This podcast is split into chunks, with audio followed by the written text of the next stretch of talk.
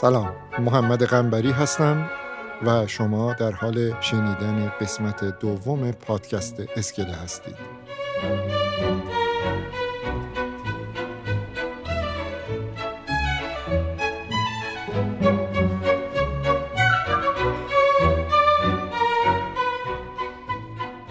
در قسمت دوم بخش دیگری از داستان گوش رو خواهیم شنید و در ادامه تا جایی که ظرفیت یک پادکست اجازه میده درباره گوش و نقد گوش حرف خواهیم زد.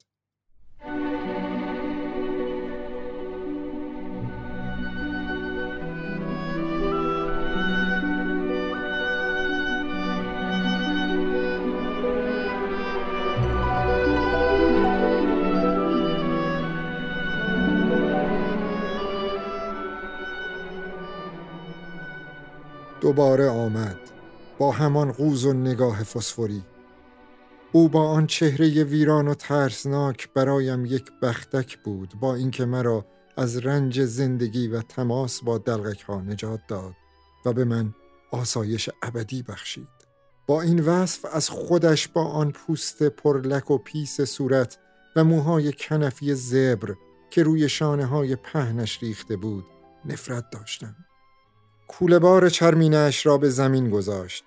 باز هم دست و پا و سر و تنه جدا شده باز هم شکار تازه. نیمی از سطح میز از اعضای بدن آدمهای جور و جور پر شده بود. روی صندلی لم داد و پیپ را از جیب کت بیرون آورد و با حوصله روشن کرد. بعد نگاهی زود گذر به قیافه های خاموش شکارهای خود انداخت. بی اختیار خندید خنده خشک تکان دهندهش در سکوت زیر زمین پیچید. زیر لب از خودم سوال کردم چرا خندید؟ شاید خودش هم نمی‌دانست. شاید مثل صرفه مثل عدسه یک آرزه اتفاقی بود و یا از این همه آدم های مسله شده به هیجان آمده بود. ناگهان برخاست و با قدم های شمرده به سوی من آمد و به آرامی سرم را از روی رفت برداشت و میان دستهایش گرفت و نگاهی به چشمهایم که مثل سوسوی شم پرتوی لرزان داشت انداخت. در شعله لاجوردی نگاهش غرق شدم. گویی چشمهای گرسنش مرا بلعید و در خود فرو بود بقیه اعضایم را از تاقچه ها گرفت و لولایشان را به نیم تنم وصل کرد. سعی کرد مفاصل به دقت جا بیفتد شدم همان آدم اول. مثل آن شب که پشت در خانه از صدای خنازیریش به خود میلرزیدم. مثل سالهای قبل که سایه وحشتی ناشناس روی پیشانیم نشسته بود. سپس با صدای فشردهی که از لای دندانهای گراز مانندش بیرون می آمد به من دستور داد که دنبالش راه بیافتم.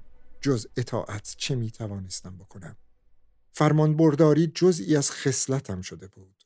مزه تلخ سرپیچی را چشیده بودم. گس بود و طعم خون داشت. جو حاکم در طول قرنها این درس را آموخته بود. هر سخنی در هر کجای این سرزمین چه در هنر نقاشی و سیاه قلم و چه در معماری نشانه ای از خصلت سربراه بودن این قوم است. او جلو رفت و من پشت سرش از پله های شکسته و چرکین بالا رفتم و داخل خیابان شدم.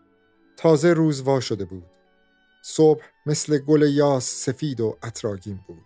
سفیدیش توی چشمهای کدرم برق زد و سراپایم را روشن کرد. حس کردم وارد منظومه حیات شدم. وارد گردش بیوقفه زمان. نفس عمیقی کشیدم و سینم را از هوای لطیف صبحگاهی پر کردم. در چشمم همه چیز غریبه آمد. خیابانها گشادتر و ساختمانها بلندتر و رفت آمدها متراکمتر بود. خورشید مثل همیشه از مشرق سر درآورد. کم کم مغازه ها باز شدند. مرد قوزی که جلو جلو می‌رفت وسط راه برگشت و به من خیره شد و گفت ده نسل را پشت سر گذاشته ایم هیچ کس ما را نمی شناسد خوب نگاه کن. هیچ چهره آشنا نمی بینی راست می گفت در هیچ آبری کمترین نشانه ای از آشنایی نبود. لباس و ریخت و نگاه و حتی بوی تنشان بیگانه بود. مردها قدی بلند داشتند و قوزی بر پشت از تعجب خشکم زد. گویی این گوش پشت لعنتی تکثیر شده بود و همه از نسل و زاد و رود او بودند. سر چهار راه ایستادیم که از عرض خیابان بگذریم. یک وقت دیدم میان انبوهی از قوزی ها گم شدم قوزی هایی که پوستی پر لک و پیس و صورتی با اجزای در هم ریخته و کت قهوه‌ای چرکتاب و شلوار آبی با لیفه تنگ داشتند. دندانهایشان سفید، صدفی و برآمده مثل دندانهای گراز نگاه را پس می‌زد. همه مردها به جای کفش دمپایی داشتند که به وسیله قیتانی سرخ به شست پا گیر کرده بود. در آن طرف خیابان آن مرد را توی همشکلهای خودش گم کردم. فرصتی بود که خودم را از شر آن قول نجات بدهم. دویدم بی آنکه به پشت سرم نگاه کنم. آنقدر دویدم که به نفس نفس افتادم. به هر کس که نظر میانداختم قوزی به اندازه کوهان شطور بر پشت داشت. انگار وارد شهر قوزی ها شده بودم. پس از ساعتها دویدن و از این خیابان به آن خیابان از این کوچه به آن کوچه رفتن محله را از مناره بلندش شناختم. خانه ها و مغازه ها هیچ شباهتی به محله قدیمی نداشت. همه چیز عوض شده بود. فقط مناره بلند قرص و محکم سر جایش ایستاده بود. اسم محله را هم تغییر داده بودند. مثل همیشه. معمولا اسم محله ها و خیابان ها زود عوض می شوند. دیگر کسی گود زنبورک خانه و سبزیکار امین الملک و سر قبر آقا را نمی شناخت. دیگر کسی اسم دروازه دولاب را به زبان نمی آورد. اسمهای خیابانها مثل آدمها می میرند و در گور حافظه دفن می شوند. برای اینکه هر کس که از راه می رسد یک چمدان اسمهای تازه به دوش می کشد که به خیابانها و کوچه ها بچسباند. مناره بلند محلهمان درست روبروی خانهام پشت سر مغازه بقالی حاج اسمال قرار داشت که همیشه مثل قامت بلند هرکول به چشم می آمد. اما حالا تعدادی از آجرهای بدنش ریخته بود. شاید دهن باز کرده بود که فریاد بکشد. خانه خودم را هم شناختم که با در رنگ و رو رفته و کوتاهش مثل گورزاد میان دو آسمان خراشگی کرده بود. آن کوچه تنگ قدیمی حالا به خیابانی وسیع و شلوغ تغییر شکل داده بود و دکان بقالی کوچک حاج اسمال دیگر وجود نداشت. جای آن دکان نیمدری تاریک یک مغازه بزرگ با شیشه بندها و قفسه های زیبا و پیشخانی از چوب جنگلی قرار داشت. از جوانی که پشت دستگاهی ایستاده بود پرسیدم حاج اسمال کجاست؟ جوانک نگاهی گیج و پرسوال به من انداخت. بعد رویش را به طرف مرد میان سالی که ته مغازه پشت میز نشسته بود برگرداند و سوالم را تکرار کرد. مرد میان سال که مثل همه قوزی بر پشت داشت گردنش را به سوی من دراز کرد و با زهر خندی گزنده و صدای خنازیری گفت از کدوم نسل حرف می‌زنی؟ حاج اسمال پدر بزرگ پدرم بود. سرم را پایین انداختم و از مغازه بیرون رفتم. کنار پیاده رو به تماشای رفت و آمد آدم ایستادم. کسانی که از برابرم میگذشتند فریادی در گلو داشتند و زخمی بر جگر. نگاهشان طوری بود که میل داشتند با من حرف بزنند و درد دل کنند. ولی مثل چهار پایانی که به عرابه بسته شده باشند از ترس اینکه مبادا شلاق بر گردهشان فرود بیاید درنگ را جایز نمی‌دانستند و زود از کنارم میگذشتند. بر سر و وضع و قیافه ناشناس آنان رگه مبهمی از سرشت نهفتهشان نشسته بود که با من رابطه ای دیرین داشت و با روحم دمساز بود. اگرچه همهشان به ظاهر تغییر کرده بودند و ضرورت زمان آنان را به قیافه جدیدی درآورده بود.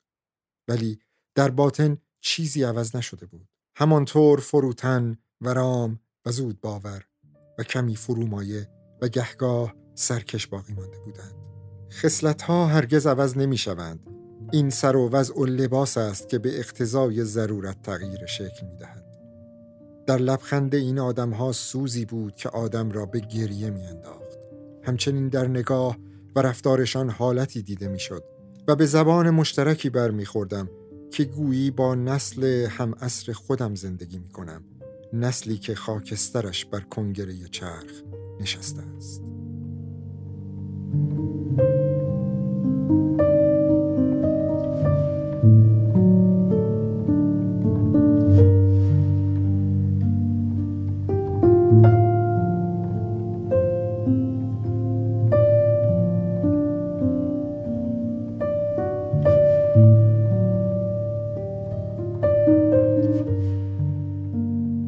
های آهسته به خانم نزدیک شدم. کمی مکس کردم. بعد با کلیدی که در جیب داشتم در را باز کردم. لای در نیمه باز ایستادم و به فکر فرو رفتم. و با خود گفتم من که موقع خارج شدن در خانه را نبسته بودم. یک آدم تکه پاره شده که در کوله باری به دوش کشیده شد چطور می توانست در خانه را قفل کند؟ با لبخندی تلخ افسودم برای بستن درها دستهای زیادی وجود دارد اما دستی که دری را باز کند هیچ وقت از آستین بیرون نمی آید. هوای خفه و دم کرده خانه بوی تند تهو و آوری داشت. هر چیزی دست نخورده سر جای خود بود. قفس کرکی هم از سقف آویزان بود ولی از کرکی خبری نبود. جلوتر رفتم. توی قفس به جای آن پرنده زیبا و خوش سخن مشتی قبار با منقاری که در پرده ای از گرد بیرنگ فرو رفته بود وجود داشت. دلم سوخت. خاطرش و صدایش ناگهان در من زنده شد. یک بار دیگر نگاهم را نگاه نمناکم را به درون قفس دوختم. افسوس خوردم. هیچ وقت دلم اینطور از خلایی از دوری کسی یا چیزی نگرفته بود. او دوست من بود همدم من و هم درد من بود هر وقت می‌خواستم در قوقای زندگی و در میان کشمکش ها خودم را بیابم برابرش می ایستادم و با او حرف می زدم. چه خوب حرفم را می‌فهمید و احساسم را درک می کرد. اشکش بهترین گواه بود. هوا رو به تاریکی می رفت. پیسوز را روشن کردم و کنج اتاق گذاشتم. سایه ام به دیوار افتاد. چقدر پیر شده بود. مدتی با سایه ام از آنچه دیده بودم و از آنچه به سرم آمده بود حرف ها زدم. قرنها از یکدیگر دور مانده بودیم. در ظلمت و سکوت و نامیرایی سایه‌ای وجود نداشت. وانگهی من در آن زیر زمین جز ذهن مخشوش و دو چشم بیدار با نگاه تبالود چیز دیگری نبودم. اعضایم هر کدام به گوشه ای در خواب ابدی فرو رفته بودند. فقط با چشمهایم در آن فضای اسیری زندگی می کردم. پلک هایم سنگین شد. زنگ ساعت همسایه به گوشم خورد. چیزی به نیمه شب نمانده بود. دراز کشیدم که بخوابم. دوباره آن صدا، آن صدای خنازیری از پشت در بلند شد و با تنینی ترساور در گوشم پیچید.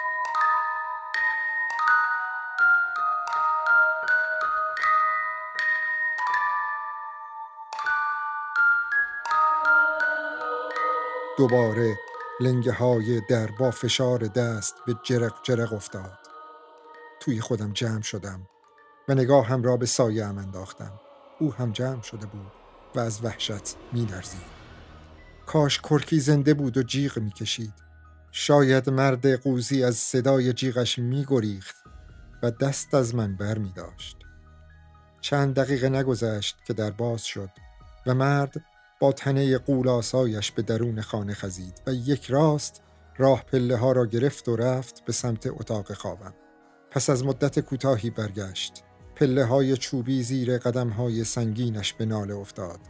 در حالی که فرود می آمد با صدای خنازیریش لوند لوند کنان گفت باز هم یک قطره خون لیسیدمش آمد به طرف من فورا پشت سایه ام قایم شدم از ابدیت سرسام آور زنده بودن وحشت داشتم.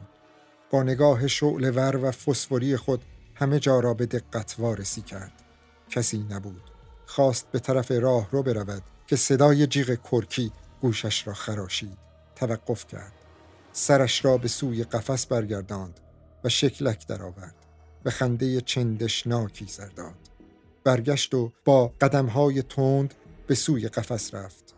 دستش را دراز کرد که پرنده را در مشت بگیرد و با خود ببرد. ولی توی قفس پرنده ای نبود. فقط مشتی قبار و منقاری پوشیده از ذرات نرم خاک. همین و دیگر هیچ. سرخورده از خانه خارج شد. نمی‌دانستم چه بکنم.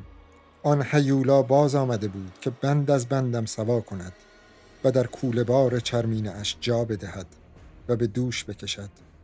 باز هم آن سکوت و سکون جانفرسا ولکن نبود. فکر کردم شهر را برای همیشه ترک کنم و به یک شهر قریب و دوردست بروم. چاره نداشتم. هر وقت به فکر آن ظلمت قلیز و مرگبار زیر زمین می افتادم موی تنم راست می شد افسانه همیشه ماندن و در لایتناهی پرسه زدن و همچون مناره بلند محله قرنها سر جای خود ایستادن و از باد و باران سیلی خوردن چه مصیبت بزرگی است. هیچ دردی کشنده تر از زندگی جاوید نیست.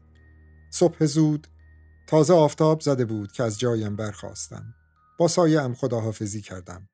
نگاهی طولانی و مشفقانه به قفس انداختم و از در بیرون رفتم.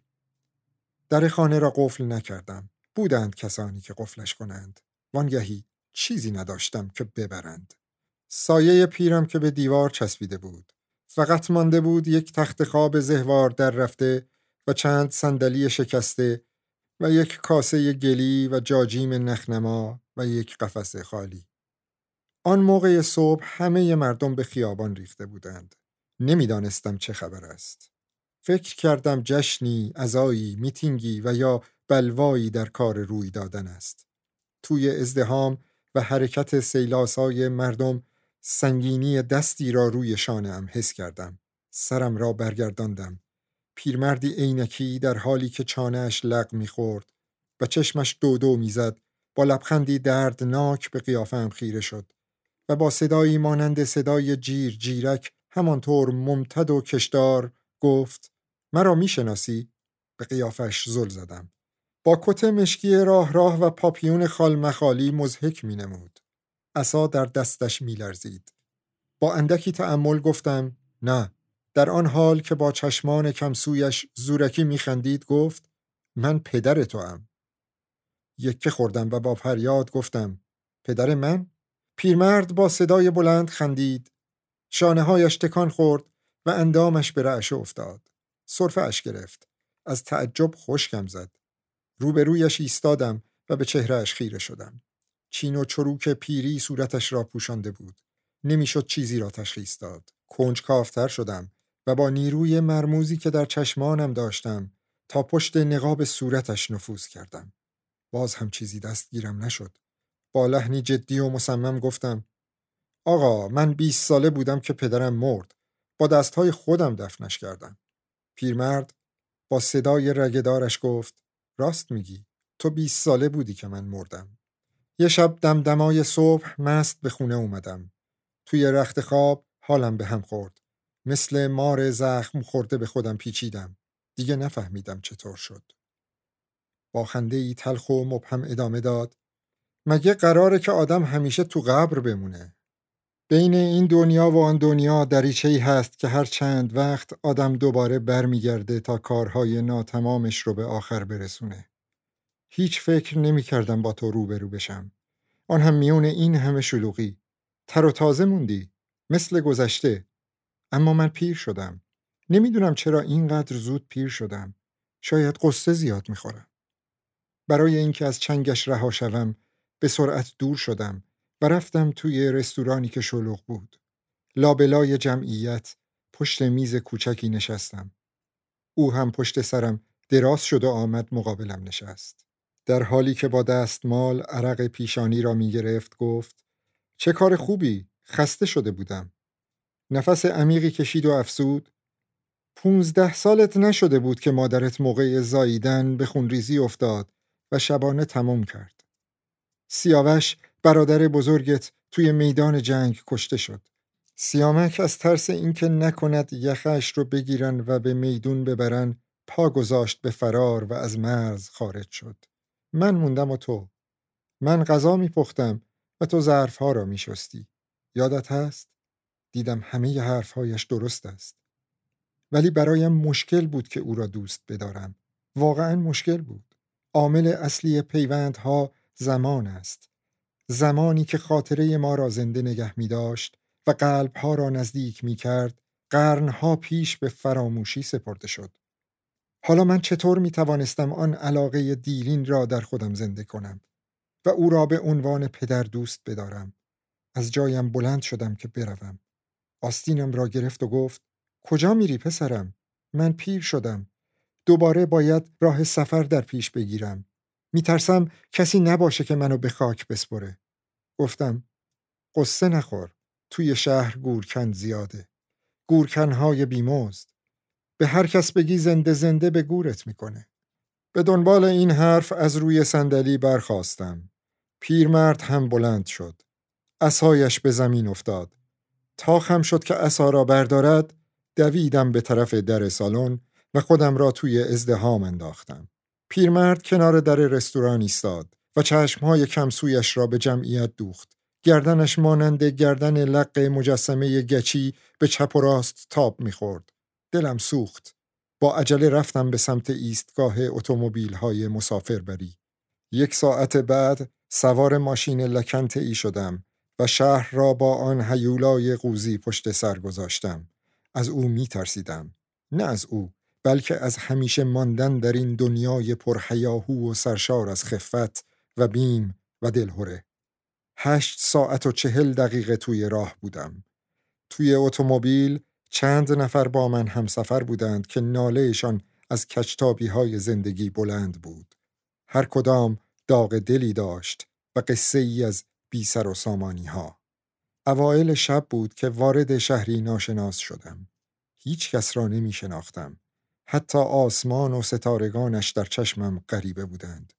آن شب در قهوه خانه ای در حاشیه شهر تا صبح بیدار ماندم. همین که هوا باز شد افتادم به دوندگی و تلاش که سرپناهی پیدا کنم. با کمک یکی از همسفرها نزدیک ظهر اتاقی در زیر شیروانی یک خانه قدیمی اجاره کردم. شبیه اتاق خوابم بود. همان اندازه کوچک درست به فراخی چشم گاو یا لانه جغد که نمی‌شد دستها را برای پوشیدن پیراهن دراز کرد. این اتاقک در طبقه سوم ساختمان قرار داشت که به سقفش چلچله ها لانه داشتند.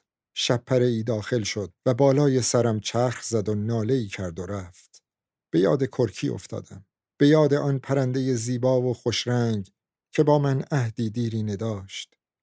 شپره بازگشت و روی سرم چرخید. گویی قاصدی بود و پیامی داشت. هنگام رفتن نگاهم را به دنبال خود به سوی بالاها برد. به سوی آسمان صاف و نیلی.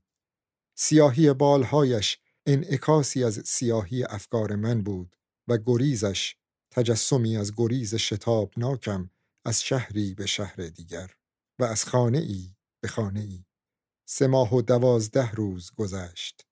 در این مدت از اتاق پا به بیرون نگذاشتم مگر برای خریدن نان و یا چیز لازم دیگر. صبح تا شب پشت پنجره می نشستم و به خیابان به رفت و آمد دوارانگیز مردم چشم می دوختم. با شهر خودم تفاوت بسیاری داشت. آرام بود و بی سر و صدا. درست شبیه یک باغ بزرگ پر از دار و درخت. به دیوارهایش پیچک دویده بود. آسمانش آبی و ستارگانش روشن. نه دود و دمی و نه هوای آلودهی. آدمها با قیافه ها و لباس های رنگارنگ و با نگاهی آشنا و لبخندی دلنواز و سر و روی شسته نه آشفتگی در نگاهشان بود و نه نیشی در لبخندشان. یک روز چشمم به حلقه ای افتاد که به سقف آویخته بود. گویا از این حلقه گلدانی پر از گل آویزان می کردند تا به این قفس چوبی چشمنداز باغ و بهار بدهند و با تماشایش جانی تازه کنند. با یافتن این حلقه فکری به سرم زد و با خود گفتم اگر آن مرد قوزی تا اینجا به سراغم بیاید ناچار خودم را حلق آویز می کنم و از شرش خلاص می شوم. زندگی کردن در بیم و حراس مثل دست و پنجه نرم کردن با طوفان شکنجه آور است. یکی از شبها که هنوز به نیمه نرسیده بود زنگ در صدا کرد. آدمهای طبقه اول از خواب بیدار شدند. مرد خانه در را باز کرد و با آدمی ناشناس که هیکلی قولاسا داشت روبرو شد. کوشید که راهش ندهد ولی آن مرد با دستهای نیرومندش او را پس زد. سر و صدا توی راه رو پیچید. صدای خنازیری مرد قوزی به گوشم خورد. لرزیدم و فهمیدم که آمد تا دوباره اعضایم را با چاقویش که آب حیوان خورده است از هم جدا کند و در کوله بارش جا بدهد. دست پاچه شدم. روپوش چلوار سفید را به درون حلقه فرو کردم و روی صندلی ایستادم و سر دیگر چلوار را به گردنم بستم. سپس با نوک پا صندلی را به کناری پرت کردم و توی هوا آویزان شدم. درست مثل قفس کرکی. هنوز همه حواسم را از دست نداده بودم و هنوز از ته چشمان وغزده ام کورسوی میتابید که صدای قدم های سنگین او را شنیدم. از پله های چوبی با عجله بالا آمد. در را باز کرد. تا چشمهایی از حدق در آمده و اندام آبیفته را که در هوا تاب می‌خورد دید تکانی به شانه ها داد و پس از درنگی کوتاه با لحنی واخورده زیر لب گفت می‌خواستم عمر جاوید بهت بدم. لیاقتش را نداشتی.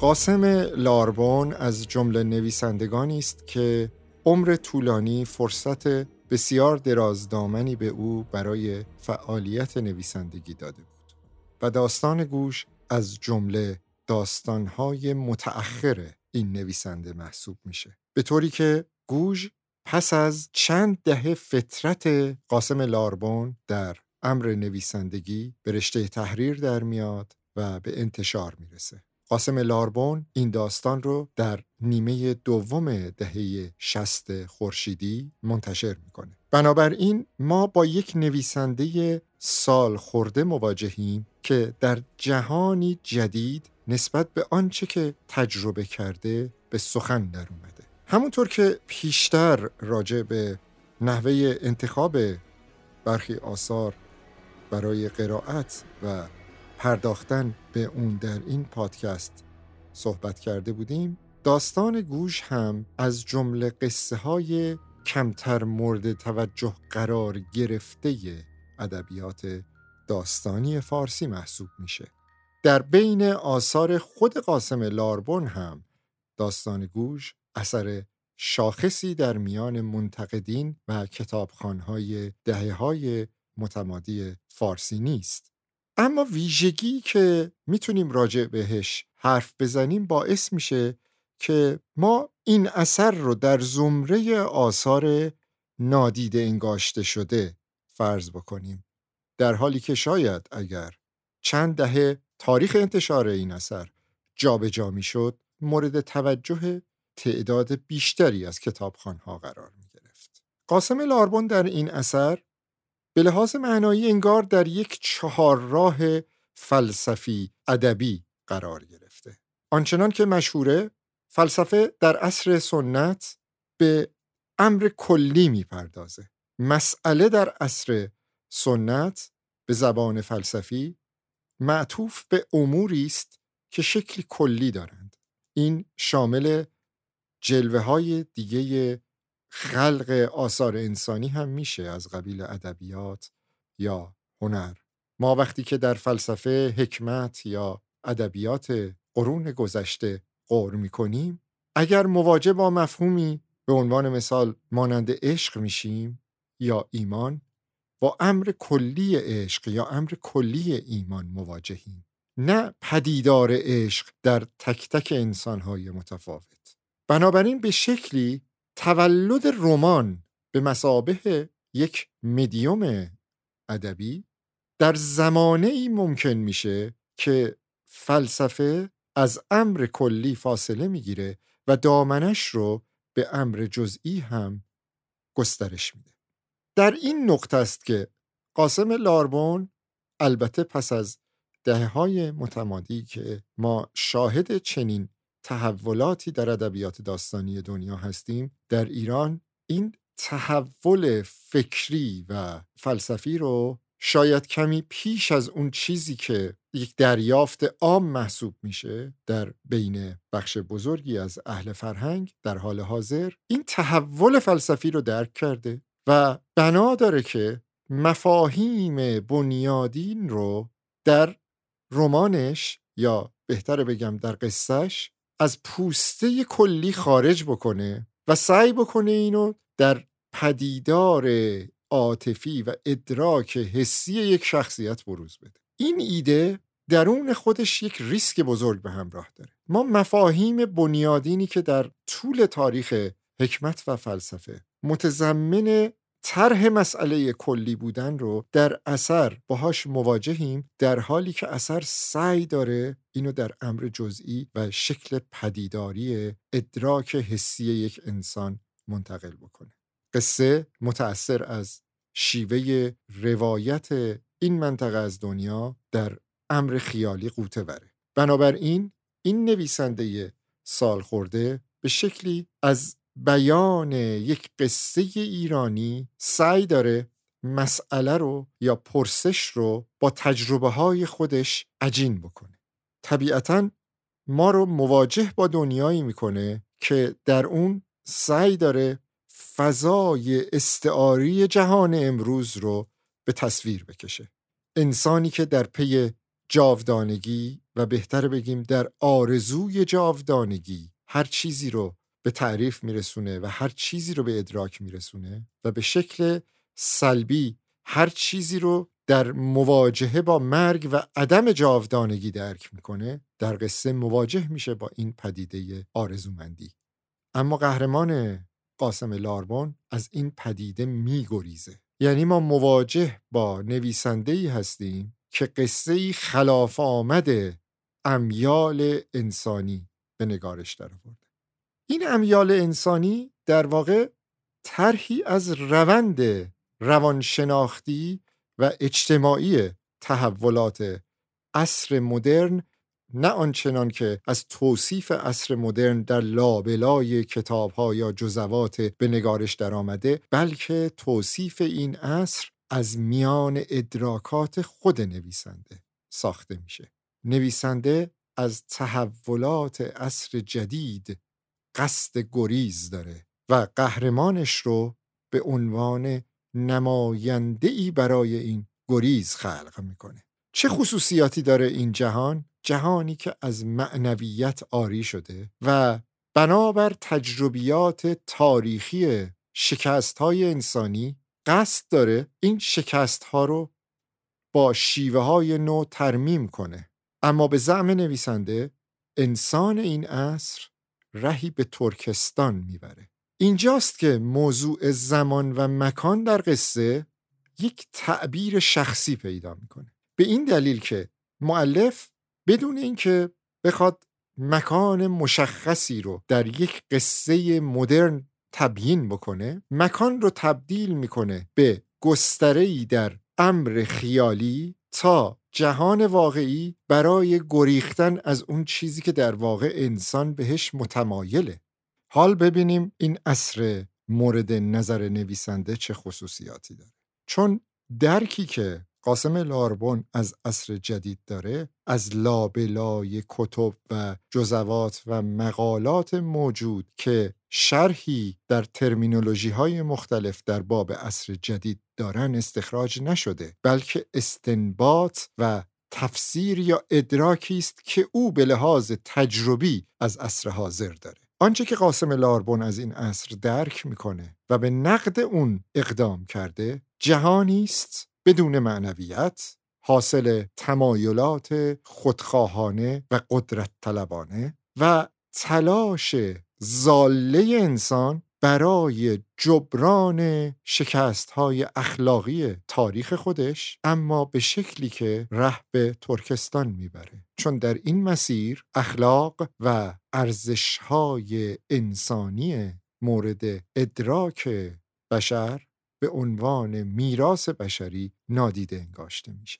طبیعتا چنین قصدی برای تحریزی یک داستان از ابتدا یک ریسک بزرگ برای به سرانجام رسوندن این قصه با خودش به همراه میاره. ظرفیت قصه ای با این حجم شاید توانایی پردازش چنین مسائل بنیادین و پر اهمیتی رو در خودش نداره. نویسنده با علم یا بدون علم به این واقعیت به نوشتن اقدام می‌کنه و شاید یکی از دلایل عدم انتشار مجدد این قصه در نوبتهای دیگه که طبیعتا متعاقب استقبال تعداد بیشتری از خوانندگان ممکن می‌شد برای این اثر اتفاق نیفتاد.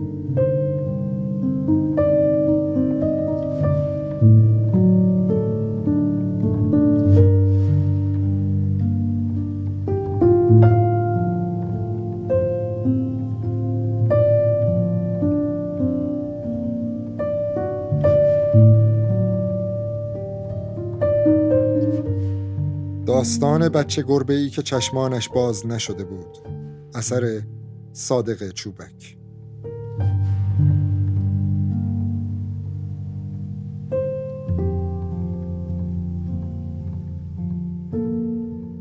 ونگ ونگ زیر و چندشاور بچه گربه ای از تو سوراخ پایه سیمانی یک تیر چراغ برق تو خیابون بلند بود و مثل دندان درد تو گوش زغزغ می کرد. این سوراخک اول جای فیوز تیر چراغ بود که حالا دیگر نبود و سیاه چالی ازش به جا مانده بود که رنگ زنگ یک در آهنی که آب باران آن را شسته بود دورش لعاب گرفته بود و همچون زخم کور بسته ای دهن باز کرده بود. گام های آدمک ها بی حال و زوار در رفته از رو آسفالت خیابان کوتاه و تو سری خورده از رو زمین بلند می شد و باز رو زمین می خوابید. شانه ها زیر بار گران ناپیدایی لمس و خمیده شده بود. کار روزانه تمام شده بود. ها رو تنها خشکیده بود و ها در می آمد و می رفت تو.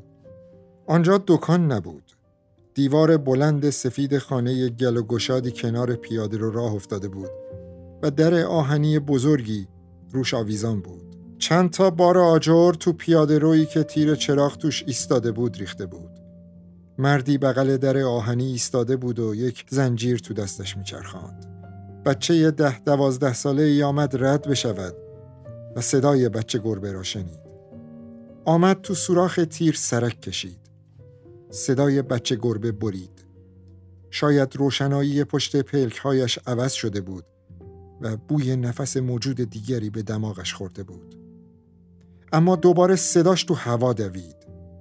پسرک راست ایستاد و به مردی که بغل در ایستاده بود نگاه کرد.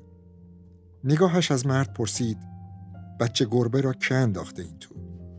اما مردک چیزی نشنید و چیزی نگفت و همچنان زنجیر تو دستش میچرخید. مردک دراز و گنده بود و پیراهن و شلوار تنش بود. دهاتی بود. پسرک سنگینی و سیاهی او را روی هیکل خودش حس می کرد.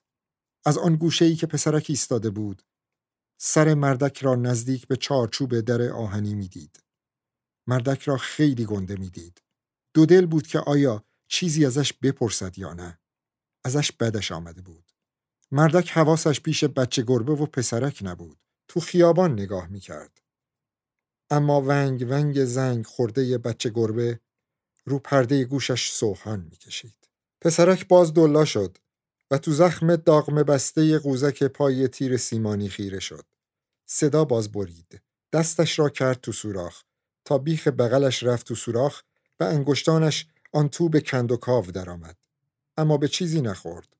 ناگهان از صدای دهاتی هل خورد و دستش را بیرون کشید. تهش خیلی گوده. دست منم بهش نمی‌رسه. چشمان پسرک تو چهره دهاتی افتاد. چشمانش دودو می‌زد. نفهمیده بود مردک چه گفته بود و ازش چه می‌خواست. زنجیر هم همچنان تو دستهای مردک میچرخید. زنجیر دراز و زنگ خورده بود. باز پسرک شنید سوراخش خیلی گوده. و پسرک شیر شده از دهاتی بدش نیامد و از او پرسید شما دستتون رو این تو کردین؟ یه وقتی خیلی پیشا کردم. نه برای بچه گربه. می‌خواستم ببینم گودیش چقدره. دستان به تهش نرسید. کی افتاده؟ نمی‌دونم. از دیروز تا حالا همینجور وقوق می‌زنه. بیاین درش بیاریم. می‌خوای چه کار؟ ولش کن خودش میمیره. شما بیارینش بیرون من میبرمش خونه نگرش میدارم. شما چی کار دارین؟ هنوز چشماش واز نشده. شیرخوره است. چجوری می‌تونی بزرگش کنی؟ پسرک خاموش شد و باز چشمانش تو سوراخ افتاد و نمی‌دید که شیرخور است و چشمانش واز نشده. باز دستش را کرد تو سوراخ و با گردن کجش که به تیر سیمانی چسبیده بود به مردک نگاه می‌کرد و هوشش تو سوراخ تیر بود. مگه هر فالیت نمیشه؟ میگم دستش نمی‌رسه. بگو خب رد شو برو پی کارت. مردک داد کشید و زنجیر تو دستش از چرخش باز ماند و آماده رفتن به سوی پسرک شد. پسرک مثل اینکه زنبور دستش را نیش زده بود نگاهش تو صورت مردک افتاد و چند گام پس پس رفت و دلش تند تند زد و باز از او بدش آمد. بعد گفت به تو چی کار دارم؟ مگه اینجا رو خریدی؟ مردک زنجیرش را داد به دست دیگرش و خیز برداشت به سوی پسرک. یک آقایی که از آنجا میگذشت ایستاد کنار پیاده رو و به مردک گفت ولش کن چیکارش داری؟ رخت مرتب پوشیده بود و یقه سفیدش شق و رق. کراوات پرتاووسیش را تو بغل گرفته بود. دهاتی جا خورد. و سر جاش خشکش زد. آب دهنش را قورت داد و گفت می‌خواد دستشو بکنه این تو؟ میگم نکنه. چرا نکنه؟ به تو چه؟ برای اینکه برای اینکه بچه گربه توش افتاده. پسرک شیر شد و گفت آقا یه بچه گربه که چشماش واز نشده و شیرخوره است افتاده این تو. می‌خوام ببرمش خونمون بزرگش کنم. این نمی‌ذاره. آقا تو سوراخ تیر ماه رخ رفت. گردنش را همچنان شق و رق نگه داشته بود و رو قبقب خود فشار می آورد و نمی‌خواست گردنش را کج کند که یقه آهاریش تا بردارد. بعد گفت کی انداختتش اون تو؟ از هیچ کس جواب نشنید. مردک زنجیر به دست برزخ بود. پسرک هم خیلی دلش می‌خواست یک نفر پیدا شود و به آقا جواب بدهد. خودش هم دلش می‌خواست بداند که کی انداختتش اون تو دو نفر دیگر که از آنجا رد می شدند پهلوی آنها پا سبک کردند یکی شاه جوجه ای را سرازیر گرفته بود تو دستش که آب سفید کشداری از نوکش آویزان بود و چشمان گرد بیم خوردهش بالا نگاه می کرد و بالهایش شل شده بود و از پهلوهاش جدا و آویزان بود و زبانش از دهنش بیرون افتاده بود و لح لح می‌زد. یکی دیگر از آن دو نفر پاهاش پتی بود و چشمهاش چپ بود و کلاه نمدی کوره بسته ای سرش بود و دست و پاهاش سیاه بود مثل اینکه شاگرد رویگر بود. آنکه جوجه دستش بود پرسید چه شده؟ و چشماش رو زمین و مردم و تیر چراغ برق دو دو می‌زد. پسرک گفت یه بچه گربه ای که هنوز چشماش واز نشده افتاده این تو می‌خوایم درش بیاریم. نمیشه. مرد جوجه به دست فوری جوجهش را گذاشت لب جوی آب و رفت دستش را کرد تو سوراخ تیر و آنجا را کند و کو کرد و تا بغلش تو سوراخی رفت و بعد دستش را درآورد و راست ایستاد و جوجه را از زمین برداشت و گفت نمیشه دستم به تهش نرسید آنکه گویا شاگرد رویگر بود پرسید حالا چرا می‌خواین بیرونش بیاریم؟ پسرک گفت چند روز افتاده این تو شاید از گشنگی بمیره.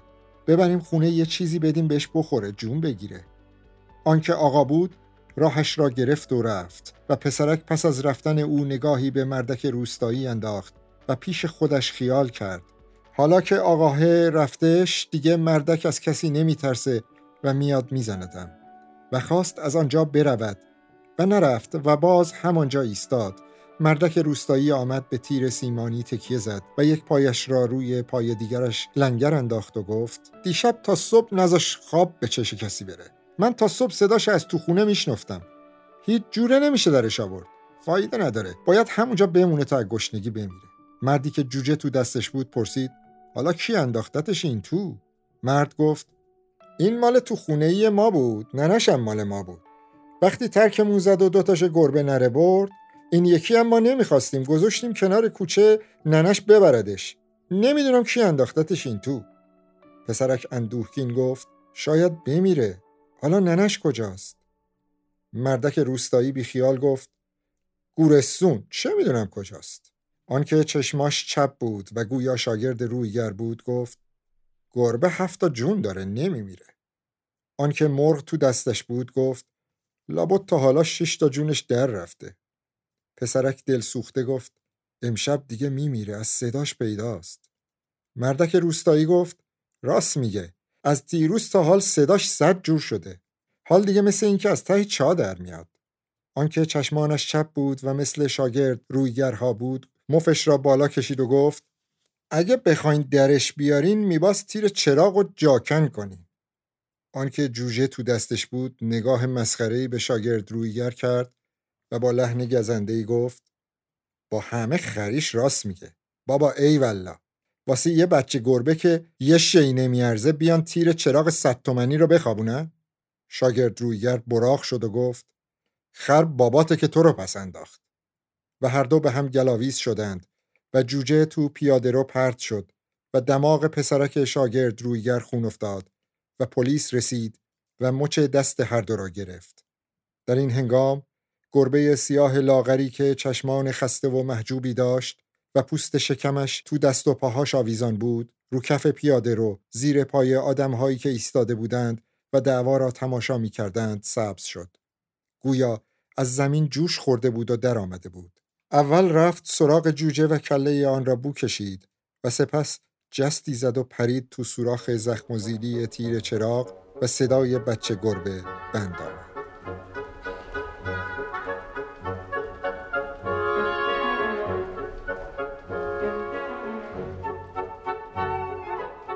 به پایان قسمت دوم از پادکست اسکله رسیدیم. در این قسمت سعی کردیم تا اونجایی که امکان داشت راجع به قاسم لاربون و اثر گوش یک محتوای انتقادی طرح بکنیم در قسمت آینده همونطور که در آگهی ها وعده داده شده بود از نویسندگان جوانتر و به طور عام نویسندگانی که در این چند وقت آثارشون رو برای ما ارسال کردن خواهیم خوند و به نقد اون آثار خواهیم پرداخت. تا بعد.